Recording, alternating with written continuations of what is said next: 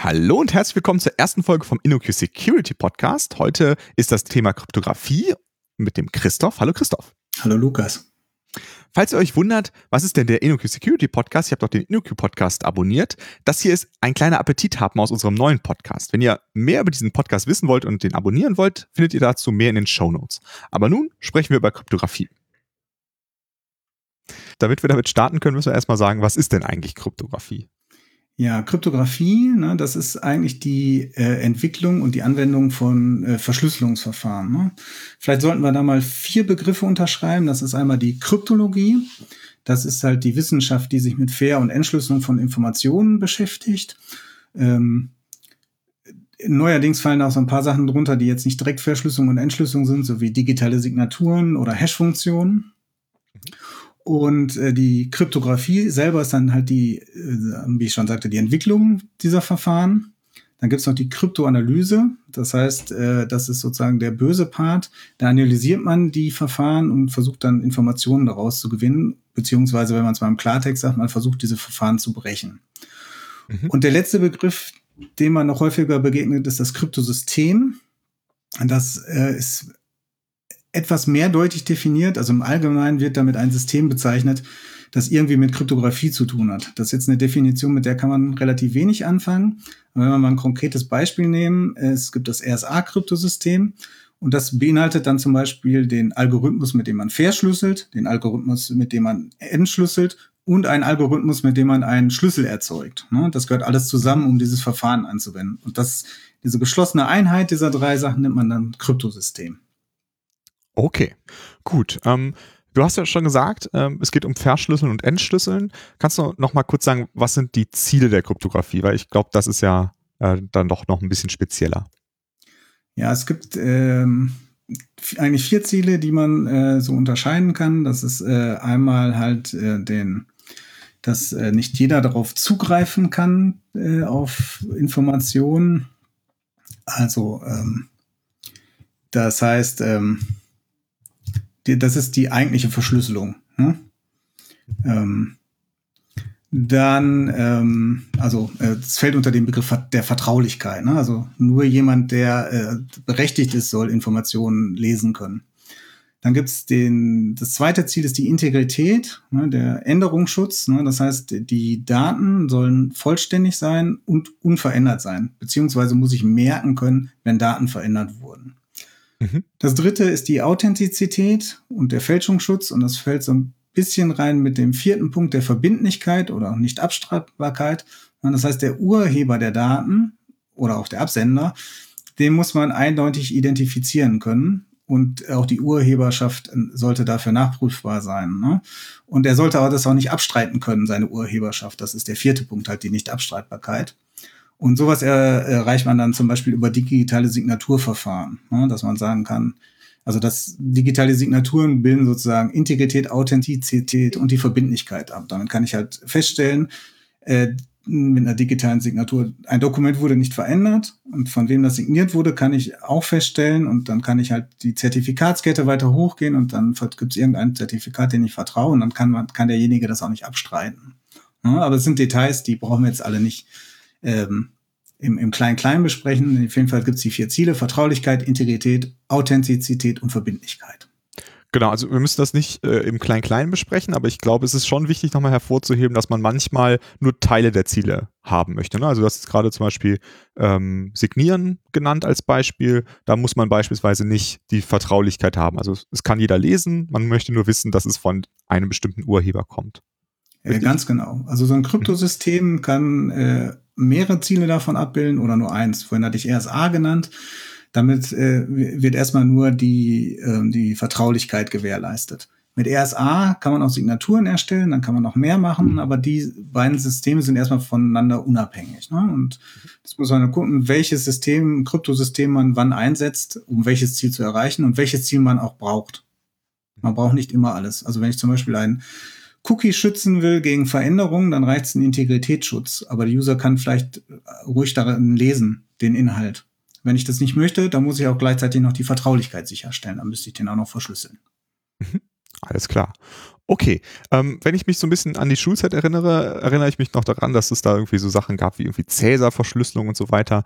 Ähm, wie lange gibt's denn schon Kryptographie? Ist das ein altes Thema, neues Thema? Ja, Kryptographie ist schon sehr alt. Also die Verschlüsselung, äh, Verschlüsselungsverfahren gibt schon sehr, sehr lange, schon 2.000, 3.000 Jahre bestimmt. Und da gibt's ganz viele Verfahren. Und äh, diese ganzen alten äh, Verfahren nennt man halt die klassische Kryptographie. Mit der wollen wir uns heute nicht so auseinandersetzen, weil das ist nicht das, was wir äh, jetzt in der Informationstechnik einsetzen heutzutage. Aber wer äh, daran interessiert ist, da schreiben wir in die Show Notes ein sehr gutes Buch, das sich sozusagen von der Antike bis zur Gegenwart mit Verschlüsselung besch äh, beschäftigt und äh, wo man die ganzen Sachen dann nachlesen kann. Auch wenn man nicht viel Ahnung von Mathematik hat, geht das ganz leicht. Und okay. Wir werden uns mit der modernen Kryptographie beschäftigen. Das kann man so abgrenzen ungefähr seit nach Ende des Zweiten Weltkriegs. Da gab es ein Paper von Claude Shannon und der hat eigentlich die moderne Kryptographie begründet, weil er zum ersten Mal die mathematischen Prinzipien und auch sowas wie, dass Sicherheit beweisbar sein muss und dass man da mathematisch rangeht, er erst einmal ins Spiel gebracht hat. Mhm. Was, was zeichnet denn die moderne Kryptographie aus? Also was macht sie zu moderne im Gegensatz zur klassischen Kryptographie? Ja, also ähm, ein besonderer Punkt ist halt das Kerks, Kerkhoffsche Prinzip. Das ist von Herrn Kerkhoff, Auguste Kerkhoff, schon 1883 formuliert worden. Das war ein niederländischer Linguist. Und man könnte auch sagen Kryptologe, obwohl es den Begriff da wohl noch nicht so in der Form gab. Und der hat äh, äh, einen, einen wichtigen Grundsatz formuliert. Und zwar, dass die ähm, Sicherheit eines Kryptosystems nicht von der Geheimhaltung des Algorithmus oder der Maschine abhängen darf, sondern einzig und allein auf den äh, Eingabeparametern, ne, also den Verschlüsselungskey heutzutage beruhen soll. Und ähm, dieses Prinzip wurde eigentlich erst, ähm, wie gesagt, nach dem Zweiten Weltkrieg wirklich angewandt. Ne? Also wenn man zum Beispiel an die berühmte Enigma-Maschine denkt, ähm, die Verschlüsselungsmaschine, die die, die äh, Deutschen im Zweiten Weltkrieg benutzt haben. Äh, da wollten ja auch die Alliierten, äh, waren ja da sehr hinterher, eine dieser Maschinen in die Hand zu bekommen, um zu verstehen, wie die funktioniert. Um darauf Rückschlüsse äh, auf, das, auf die Verschlüsselung äh, und damit äh, wichtige Informationen zur Entschlüsselung zu erfahren. Und ähm, Heutzutage moderne Algorithmen, wie zum Beispiel AES oder SA, die kann man überall nachlesen. Ne? Also die braucht man, äh, die braucht man nicht geheim halten, sondern da ist es einfach nur wichtig, dass, wenn man die anwendet, der Schlüssel geheim bleibt. Mhm.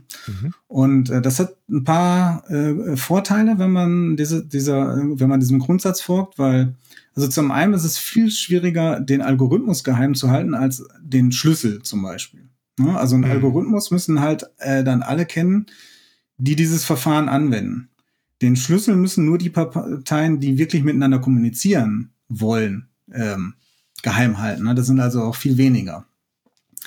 Und genauso ist es auch viel schwieriger, den Algorithmus auszutauschen. Ne? Wenn ich das jetzt in irgendwelchen Maschinen verdrahtet habe oder auch in Software, das alles auszutauschen, das alles zu erneuern, als einfach den Schlüssel zu rotieren, also einen neuen Schlüssel zu benutzen, falls er mal komprimiert wurde. Ne? Mhm. Und das Dritte ist, dass, äh, wenn ich das natürlich öffentlich mache, so ein Verfahren viel mehr äh, äh, Aufmerksamkeit bekommt von äh, äh, Kryptologen, die dann auch eine vernünftige Kryptoanalyse erstellen können. Das heißt, das ist wahrscheinlich sicherer als irgendwas, was ich irgendwie geheim halte. Ne? Wenn da viele Leute drauf geguckt haben, das ist so ein bisschen das Open Source Prinzip, dann werden auch viel mehr Bugs gefunden. Äh, und so moderne Verfahren wie AES wurde zum Beispiel auch genauso entwickelt. Es gab so einen Wettbewerb äh, der amerikanischen Standardisierungsbehörde NIST, äh, die von, der lief von 1997 bis 2000 und das war öffentlich. Ne? Und dann konnten halt viele Leute auch draufschauen. Ja, und ja. so wird das. Das ist halt die moderne Kryptographie. Und wie das gesagt, heißt also, wenn, wenn jetzt die, äh, wenn jetzt die Enigma-Maschine ähm, äh, nach den modernen Prinzipien erfunden wäre, dann wäre es gar kein Drama gewesen, wenn die irgendjemand geklaut hätte, weil die nichts genützt hätte im Prinzip, richtig? Ganz genau. Mhm. Wobei bei der Enigma so ein bisschen Grauzone ist. Ne? Also nur die Enigma war jetzt halt auch nicht sofort, dass man dann sozusagen alles damit entschlüsseln konnte. Das ist halt nicht komplett äh, schwarz und weiß, aber äh, es ist so, dass äh, würde man das konsequent anwenden und hätte man moderne Kryptographie wie, wie heute, dann könnte man die sozusagen einfach irgendwo kaufen, die Enigma, und es würde einem nichts nützen. Okay, verstanden. Okay. Ähm, und bei der modernen äh, Kryptographie gab es dann ja auch wahrscheinlich so ein paar Evolutionsstufen. Ähm, was gab es denn da für Umbrüche in der Geschichte? Ja, also ein, ein, der, der wichtigste Umbruch war wahrscheinlich äh, die Erfindung von asymmetrischen Kryptografieverfahren. Und das ist in den 1970er Jahren passiert. Und ähm, bei der asymmetrischen Kryptographie geht's halt, äh, ähm, hat man ein großes Problem der symmetrischen Kryptographie gelöst. Und zwar den, das ähm, Problem der, des Schlüsselaustausch. Also symmetrische Kryptographie heißt, äh, zum Entschlüsseln und zum Verschlüsseln benutze ich denselben geheimen Schlüssel. Und den geheimen Schlüssel, den muss ich ja irgendwie an die Leute bringen, die das mal entschlüsseln sollen. Ne? Das heißt, da habe ich so ein Henne-Ei-Problem, weil dann müsste ich den ja vielleicht wieder entschlüsseln und wieder, äh, äh nein, wieder verschlüsseln, dahin schicken und wieder verschlüsseln und so. Das funktioniert halt nicht. Das wäre irgendwie so eine endlose Rekursion. Also muss ich das aber irgendeinem anderen Kanal den Menschen zugänglich machen. Ne? Zum Beispiel, indem ich dem vorher den Schlüssel irgendwie auf ein Blatt Papier schreibe und mitgebe. Aber wenn die, wenn ich mich denen jetzt nicht persönlich treffen kann, wenn die am anderen Ende der Welt sind, ist es halt schwierig, so einen Schlüssel denen irgendwie sicher zu übertragen, ohne den, dass den irgendeiner mitlesen könnte oder mithören könnte. Mhm. Und im Gegensatz dazu sind die asymmetrischen äh, Verschlüsselungsverfahren, die zwei Schlüssel besitzen, einen öffentlichen und einen geheimen Schlüssel. Und den öffentlichen Schlüssel, das hört man vielleicht ja schon am Namen, ist öffentlich für alle zugänglich. Und wenn ich mit dem Schlü öffentlichen Schlüssel was verschlüssel, dann kann ich das mit, nur mit dem geheimen Schlüssel wieder entschlüsseln. Das heißt, wenn ich jetzt äh, zum Beispiel gerne ähm, möchte, dass mir jemand verschlüsselte Nachrichten schreibt, dann kann ich einfach diesen Schlüssel veröffentlichen und alle können damit äh, die Nachrichten verschlüsseln und ich könnte, ich bin der Einzige, der die entschlüsseln kann, weil ich den geheimen Schlüssel besitze. Verstanden. Also das, das löst das Problem, dass wir beide sonst irgendwie erstmal einen sicheren Kanal finden müssten, damit wir ein Passwort miteinander ausmachen können. Ganz genau. Mhm. Okay, und äh, bedeutet das, dass asymmetrische Kryptographie einfach besser ist als symmetrische Kryptographie oder hat auch symmetrische Kryptographie irgendwelche Vorteile? Ja, also symmetrische Kryptographie hat ganz äh, viele Vorteile. Ähm, und ähm, zum Beispiel ist das deutlich schneller als, äh, als ähm, asymmetrische Kryptographie. Und äh, wenn man sich zum Beispiel, und es kann auch weniger Speicher verbrauchen, wenn man sich zum Beispiel vorstellt, dass, wir jetzt, dass ich eine E-Mail schreibe an fünf Empf Empfänger und da ist ein PDF dran, das ist, was weiß ich, 20 Megabyte groß. Da müsste ich bei, wenn ich das, äh, wenn ich das symmetrisch verschlüssel, für jeden Empfänger äh, mit einem geheimen Schlüssel jeweils neu verschlüsseln. Also hätte ich dann fünf mal 20 Megabyte da dran. Ne? Mhm. Und wenn ich jetzt so einen asymmetrischen Schlüssel habe, äh, dann kann ich den zum Beispiel nutzen, um den äh, Schlüssel, mit dem ich das verschlüssel, das eigentliche Dokument verschlüsseln, nochmal zu verschlüsseln. Dann brauche ich nur einen kleinen Schlüssel von, was weiß ich, 32, 64 Byte. Und den muss ich fünfmal verschlüsseln mit dem asymmetrischen Verfahren.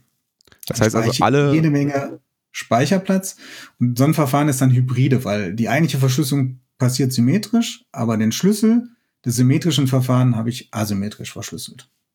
Okay, also du, du erzeugst quasi einen, einen temporären oder, oder einen Einmalschlüssel und den teilst du allen über asymmetrische Kryptographie mit. Ganz genau. So mache ich das. So machen das auch die äh, dafür etablierten Verfahren, also PGP oder S-MIME. Und die haben jeweils den, diesen, du hast das gerade temporären Schlüssel genannt, der wird verschlüsselt und damit ist der eigentliche Payload, der Inhalt der E-Mail dann verschlüsselt. Und dann kann ich halt beliebig vielen Sendern das zugänglich machen. Okay. Und wenn man jetzt diese drei ähm, ähm, ja, äh, Kategorien betrachtet, also asymmetrisch, symmetrisch und hybrid, hast du da Beispiele für, äh, für Anwendungsgebiete oder, oder Verfahren, die das verwenden? Ja, da gibt's ähm, eine ganze Reihe von Sachen, die das verwenden. Also denkt jetzt äh, bei uns im Bereich zum Beispiel an TLS, also verschlüsselte Verbindungen im Internet. Es gibt WPA, das ist das Verfahren, womit ich meinen WLAN verschlüsseln kann. Es gibt, wie genannt, gerade PGP. Es gibt S-MIME, die ganzen Messenger machen das. und dann ist es halt ganz verschieden, wer welches Verschlüsselungsverfahren einsetzt. Also wir hatten jetzt gerade bei den E-Mail-Verfahren, die nehmen ein Hybridverfahren. Ähm, bei TLS ist es auch ein Hybridverfahren. Aber zum Beispiel bei WPA, ähm, also dem Verschlüsselung von ähm, in deinem WLAN. Da gibt es das PSK-Verfahren, Pre-Shared Key. Und da muss man halt dann die entsprechenden Verschlüsselungskeys eingeben an seinen Endgeräten und an dem Router. Und das ist dann halt ein symmetrisches Schlüsselverfahren, die diese Keys benutzen. Was bei WLAN ja auch okay ist, weil ich wahrscheinlich, wenn ich so ein WLAN einrichte, ja auch entsprechend vor Ort bin, um diese Schlüssel ja, einzurichten ja. an meinem WLAN-Router und an meinem Endgerät. Und dieser Schlüsselaustausch halt nicht um die halbe Welt gehen muss. Ja, verstehe. Okay. Ähm, äh, also, das ist jetzt einmal so eine Kategorisierung zwischen symmetrisch, asymmetrisch und hybrid. Ähm, ein anderer Teil dem, über den man nachdenken muss, ist ja, wo wird verschlüsselt. Ne? Also es gibt ja so Begriffe wie irgendwie Ende-zu-Ende-Verschlüsselung. Kannst du das mal einordnen, was das bedeutet und was es da so für Varianten gibt? Ja, also die Frage ist halt, wann und wo werden die Daten verschlüsselt? Da würde man jetzt sozusagen drei Kategorien unterscheiden. Ne? Das einmal ist die Ende-zu-Ende-Verschlüsselung, das zweite ist die Transportverschlüsselung und das dritte ist äh, Encryption at Rest. Bei der Ende-zu-Ende-Verschlüsselung ist es so, dass äh, das sozusagen jeweils bei dem endgültigen Empfänger und beim Sender verschlüsselt wird. Ne? Das heißt, wenn, das ist jetzt zum Beispiel bei E-Mail der Fall, bei PGP oder S-MIME. Ich verschlüssel das auf meinem Rechner. Dann läuft das durchs Internet, durch was weiß ich, wie viele Mail-Server und kommt dann irgendwann bei dir an. Und du entschlüsselst erst die Nachricht, die ich dir geschickt habe. Das heißt dann, äh, auch wenn er durch viele Zwischenstationen geht, äh, kann äh, niemand da auf die Daten zugreifen. Ne? Das ist natürlich für die, die Privatsphäre das sicherste, um Daten zu übermitteln. Ja. Das, das bedeutet auch ist, explizit, dass wenn ich jetzt bei, beispielsweise mein Mail-Account geknackt wird, dass äh, man trotzdem diese Mail nicht lesen könnte, richtig? Ja, wenn, wenn du die auf dem Server gespeichert hast und die liegen da noch in der verschlüsselten Form vor, dann äh, kann damit niemand was anfangen sondern erst, wenn du die auf deinem Client entschlüsselt hast. Mhm. Dann gibt es die Transportverschlüsselung. Das heißt, das ist nur Daten, die sozusagen in Transit sind. Ne, das ist zum Beispiel bei TLS so. Wenn wir eine sicherte, sichere Verbindung im Internet aufmachen, zum Beispiel zum Webserver, dann äh, werden die Daten während des Transports halt verschlüsselt. Das heißt, dein Client ne, verschlüsselt die Daten und beim Server werden sie entschlüsselt. Ähm, aber was der Server damit, die, der könnte die zum Beispiel weiterleiten an weitere Backend-Systeme, dann sind die oft dann oft nicht mehr verschlüsselt, sondern man hat so eine, Art, eine, nennt das dann TLS-Terminierung.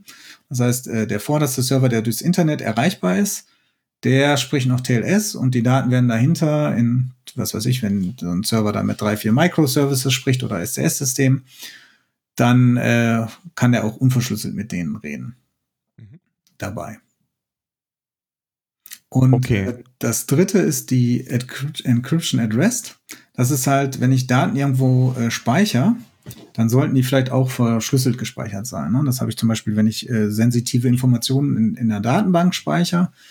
Ähm, da möchte ich mich ja davor schützen, falls jemand in meine Systeme einbricht und äh, ähm, die zum Beispiel die Datenbank, ein Datenbank dann machen kann, das äh, oder das, das den Filesystem äh, äh irgendwie kopiert oder ganz einfach die Festplatte aus dem Server nimmt, dass mhm. die Daten dann auch noch geschützt sind. Und das ist Encryption at Rest. Das heißt, das sind dann zum Beispiel verschlüsselte Dateisysteme oder verschlüsselte Datenbanken.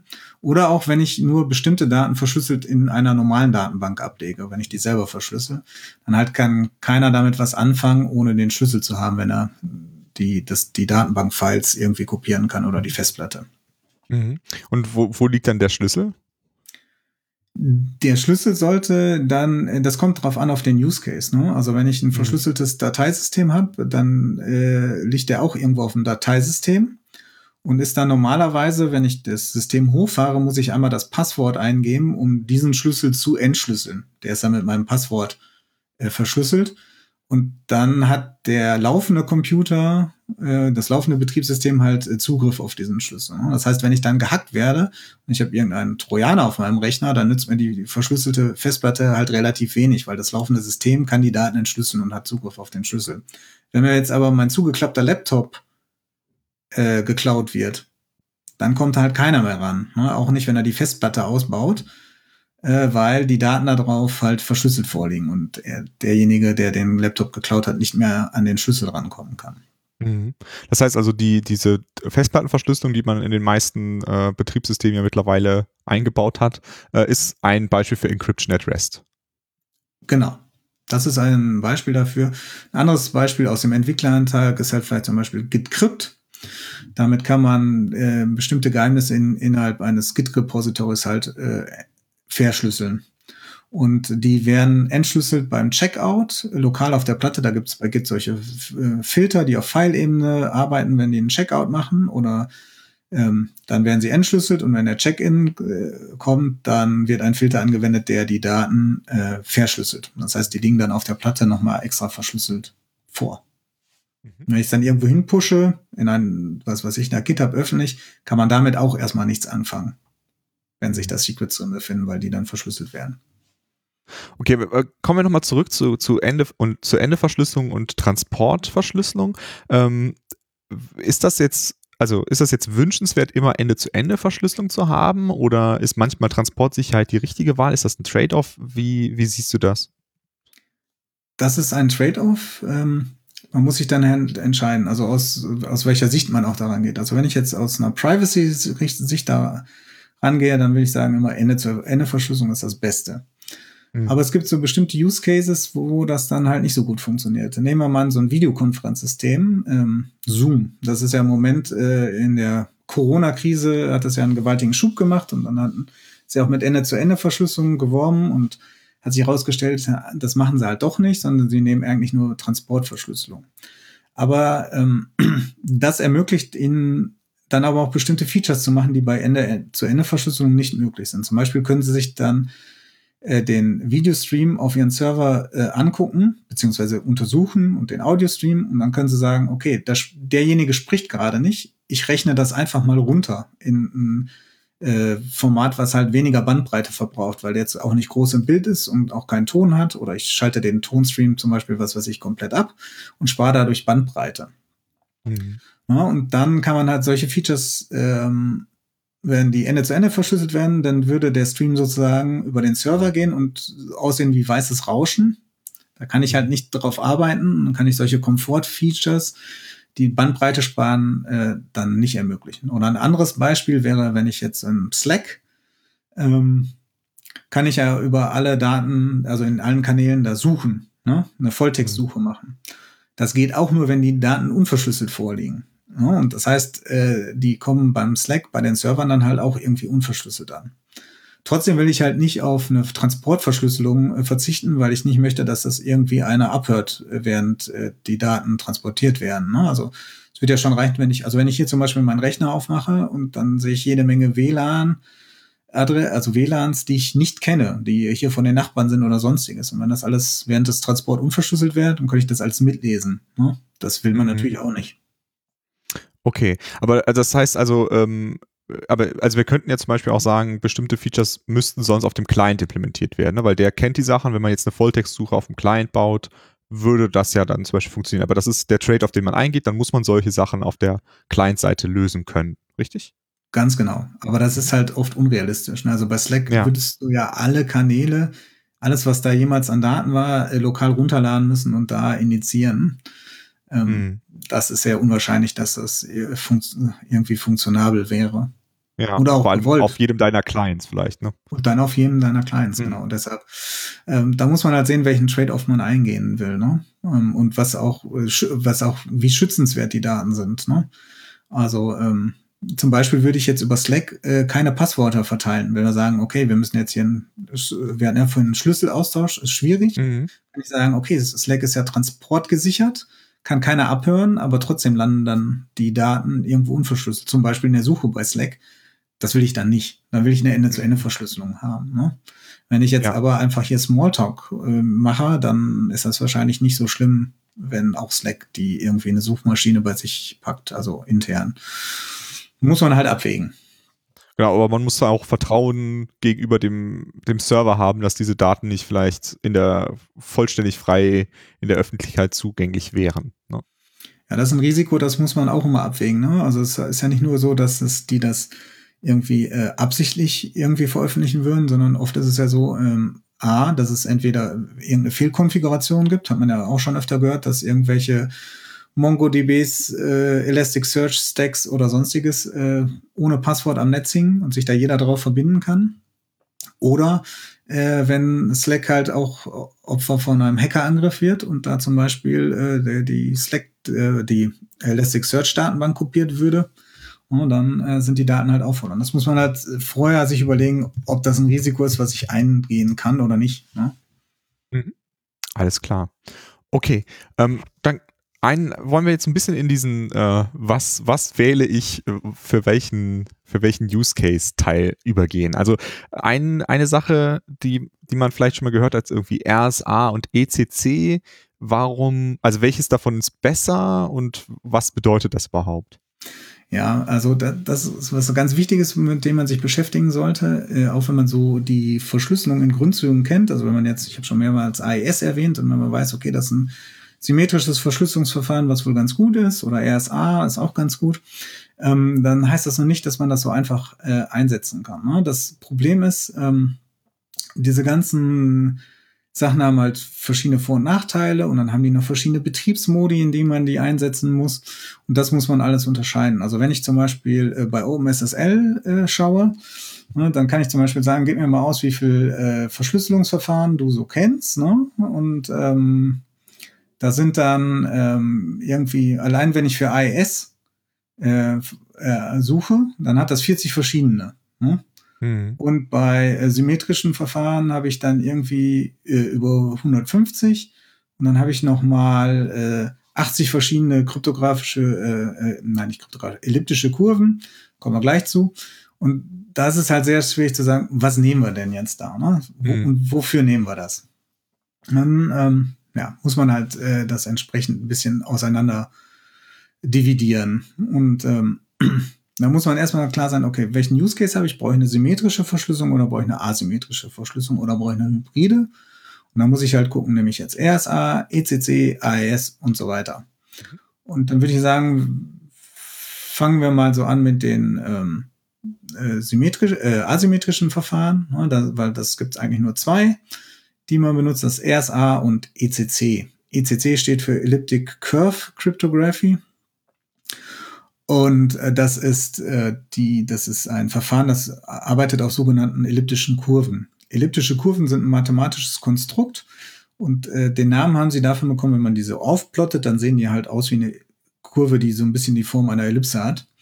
Das hat aber noch ganz viele andere mathematische Eigenschaften, die man sich da äh, zunutze macht, um äh, Verschlüsselung drauf zu machen. Aber das brauchen wir ähm, äh, jetzt wahrscheinlich nicht im Detail zu machen. Das ist für einen Podcast, glaube ich, auch wenig geeignet, weil das sehr viel Mathematik ist. Mhm. Aber ähm, das ist so das äh, asymmetrische Verfahren, was ich jetzt, äh, wenn ich was neu entwickle, wahrscheinlich einsetzen würde. Gegenüber RSA. RSA ist das ältere Verfahren. Äh, das ist für ähm, steht, äh, sind die Initialien der äh, äh, Entwickler. Das ist der Ron Rivest, äh, der Herr Shamir und der Herr Edelmann. Und äh, ähm, da, da, das funktioniert auch noch gut, kann man heute auch noch einsetzen. Aber ähm, das Problem dabei ist, die Sicherheit äh, hängt so ein bisschen von, also hängt von der Schlüssellänge ab. Und ähm, wenn man jetzt eine Sicherheit von 128 Bit haben will, das heißt, äh, ich hätte jetzt ein Verfahren und der Schlüssel ist 128 Bit groß und ich müsste alle Schlüssel ausprobieren. Das ist Sicherheit 128 Bit. Das ist gibt kein Verfahren, wie man das irgendwie verkürzen kann. Ne? Mhm. Dann ist man bei 128 Bit, äh, ähm, irgendwo äh, bräuchte man wahrscheinlich so lange, länger als das irgendwie das Universum existiert. Also ist man gut geschützt. Mhm. Jetzt gibt's bei RSA halt so ein paar Möglichkeiten, äh, das Verfahren abzukürzen. Und um eine Sicherheit von 128 Bit zu erreichen, bräuchte ich 3072 Bits bei RSA. Also da müsste der Schlüssel 3072 Bit sein. Und bei ECC, äh, also bei elliptischen Kurven, bräuchte ich aber nur eine Schlüssellänge von 256 Bit. Ja, und RSA wächst auch da viel schneller. Wenn ich jetzt die Schlüssellänge verdoppel auf 256, ne, dann wäre, bräuchte ich bei RSA 15.360 circa. Mhm. Und bei ECC halt nur 512.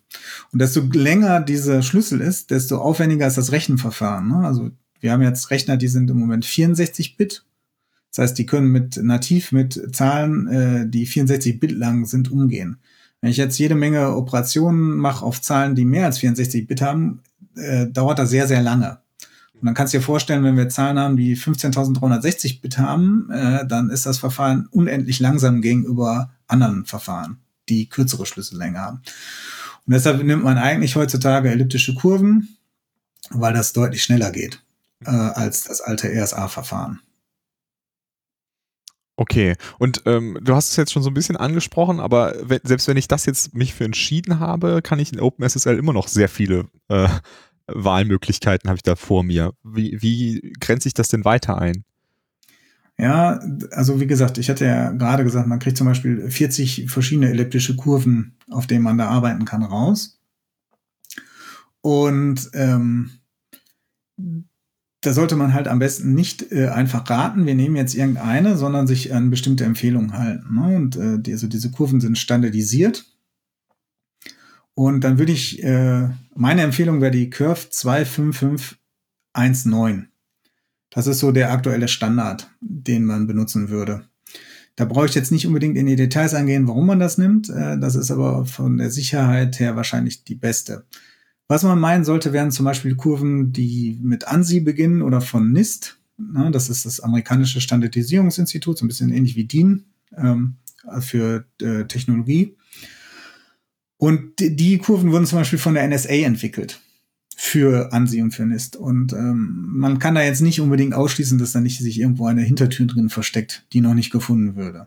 Also da ist das Vertrauen vielleicht nicht so hoch während die Curve 25519 von Dan Bernstein entwickelt wurde. Und das ist ein hoch angesehener Kryptograph und ähm, der arbeitet halt an der Universität und nicht bei der NSA.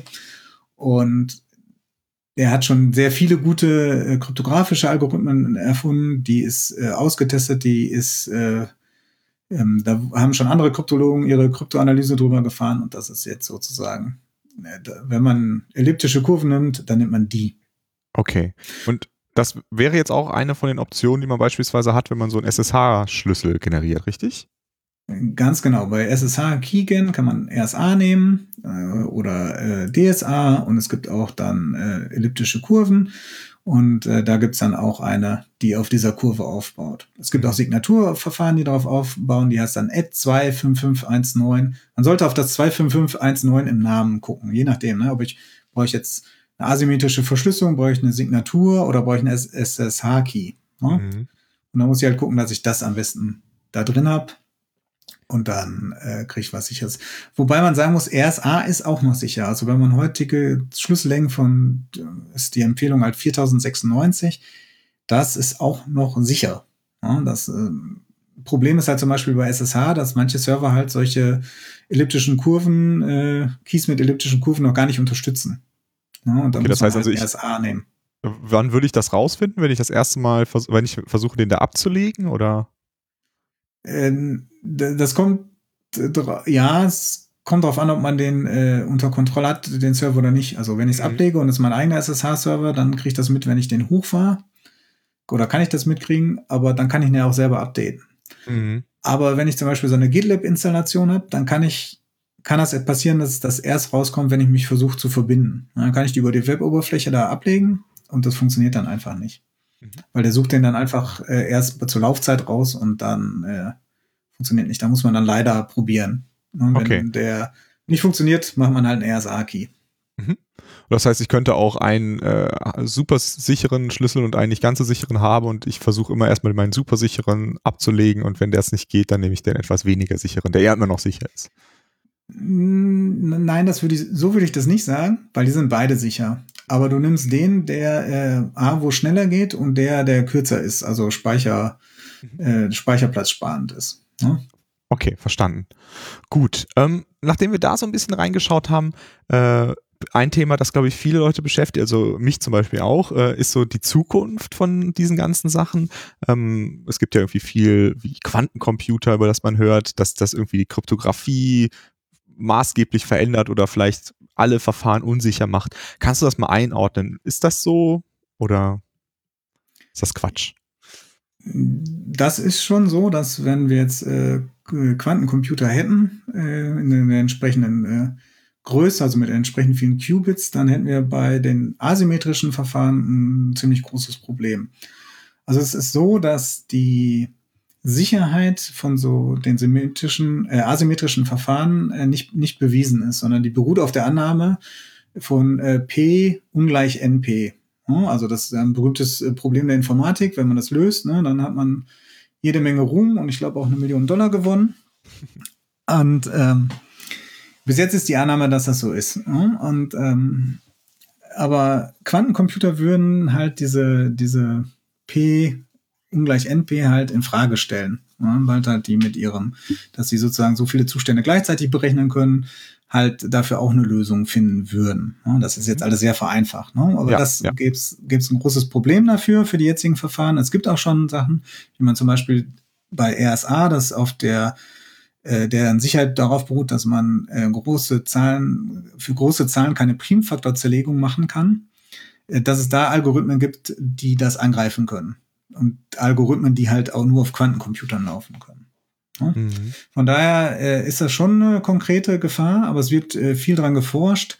Das ist das Thema äh, Post-Quantum Cryptography, dass man äh, Verfahren entwickelt, die gegen sowas äh, nicht anfällig sind. Mhm. Gegen solche Angriffe. Das Aber heißt, es ist, das ist schon ein sehr aktives Forschungsfeld heutzutage. Ne? Also Kryptologen beschäftigen sich jetzt im Moment damit, ne? weil es gibt halt sichere Verfahren und wenn die in die Zukunft schauen, müssen die halt an sowas denken. Das dauert ja auch immer sehr lange. Ne? So ein, so ein AES-Algorithmus, der Wettbewerb wurde entwickelt, wurde hat drei Jahre gedauert, ne, um das zu machen. Oder wenn man ähm, andere so für Verschlüsselung, B-Crypt nimmt, das dauert halt viele Jahre, ne, bis die wirklich, äh, bis man die als sicher ansieht und bis genügend Kryptoanalyse darüber gemacht werden. Und das heißt, äh, man muss in viel längeren Zeitraum denken. Das heißt, man muss sich jetzt auch schon mit solchen Sachen wie Quantencomputern beschäftigen. Mhm. Aber das heißt aber definitiv sind die aktuellen Verfahren dafür anfällig. Äh, definitiv, ja. Mhm. Alles klar. Gibt es denn noch sonst noch interessante äh, Zukunftsentwicklungen, wo vielleicht gerade die, die Forscher dran forschen, was in Zukunft kommt im, im Kryptographiebereich? Ja, es gibt noch den Bereich homomorphe Verschlüsselung, äh, wo viel dran geforscht wird. Das ist halt äh, so, dass man, also da ist das Prinzip, dass ich eine Operation, die ich sonst auf dem Klartext vornehmen würde, auf dem verschlüsselten Text vornehmen kann und dann ein verschlüsseltes Ergebnis kriege. Das ist mhm. jetzt so ein bisschen abstrakt, aber ein konkreter Use Case wäre dafür zum Beispiel die Suche, die wir gerade bei dem Slack-Beispiel hatten. Wenn ich äh, eine Suche implementieren will, muss ich halt den Klartext haben. Ne? Sonst kann ich halt nicht eingeben äh, mein Suchwort und dann daraus rausbekommen. Aber wenn ich jetzt diese Operation der Suche, ne, die dabei stattfindet, irgendwie so eine Indexsuche oder was auf verschlüsselten Daten machen könnte, dann könnte ich äh, sozusagen das Problem lösen, dass ich das irgendwie äh, unverschlüsselt irgendwo vorliegen haben muss, sondern dann kann alles verschlüsselt irgendwo vorliegen und ich kann trotzdem so eine Operation wie eine Suche darauf ausführen. Mhm. Ja, das heißt, gerade jetzt, wo, wo alles auch äh, in, viel in der Cloud gemacht wird, kann ich die Daten immer einfach verschlüsselt ablegen und Operationen darauf ausführen, wofür ich sonst eine Entschlüsselung bräuchte. Aber das befindet sich noch ein bisschen äh, in den Kinderschuhen, dieses ganze Thema. Also da gibt es jetzt noch keine Sachen, die man praktisch anwenden kann, aber das ist äh, ein Gegenstand, an dem auch sehr aktiv geforscht wird, weil das eine mhm. ganze Reihe von Problemen lösen würde. Ne? Zoom könnte dann auch zum Beispiel vielleicht erkennen oder Sachen machen darauf, um Bitraten runterzurechnen, ohne denn selbst in den in Klartext gucken zu können. Ja, ja, das klingt auf jeden Fall äh, abgefallen. Ich kann es mir irgendwie nicht so richtig vorstellen, dass das geht, aber äh, ja, ähm, ist ja noch ein bisschen Zukunftsmusik. Okay, ja, dann danke ich dir sehr, Christoph, für diesen tollen Überblick. Äh, ich bin mir sicher, ähm, du wirst auch noch bei einigen weiteren Folgen in dieser äh, Serie ähm, nochmal zu Gast sein. Äh, ich glaube, wir haben auf jeden Fall vor, nochmal über TLS zu sprechen, richtig? Ja, TLS steht noch auf dem Plan und auch Zertifikate. Das ist so ein bisschen so eine Serie, also so eine Reihenfolge, ne? erstmal ein bisschen Kryptographie, dann kann man Zertifikate besser verstehen und wenn man Zertifikate und Kryptographie einigermaßen verstanden hat, kann man TLS super verstehen. Mhm. Super, da freue ich mich schon drauf. Ja, dann danke ich dir und den Hörerinnen und Hörern. Bis zum nächsten Mal. Tschüss. Tschüss.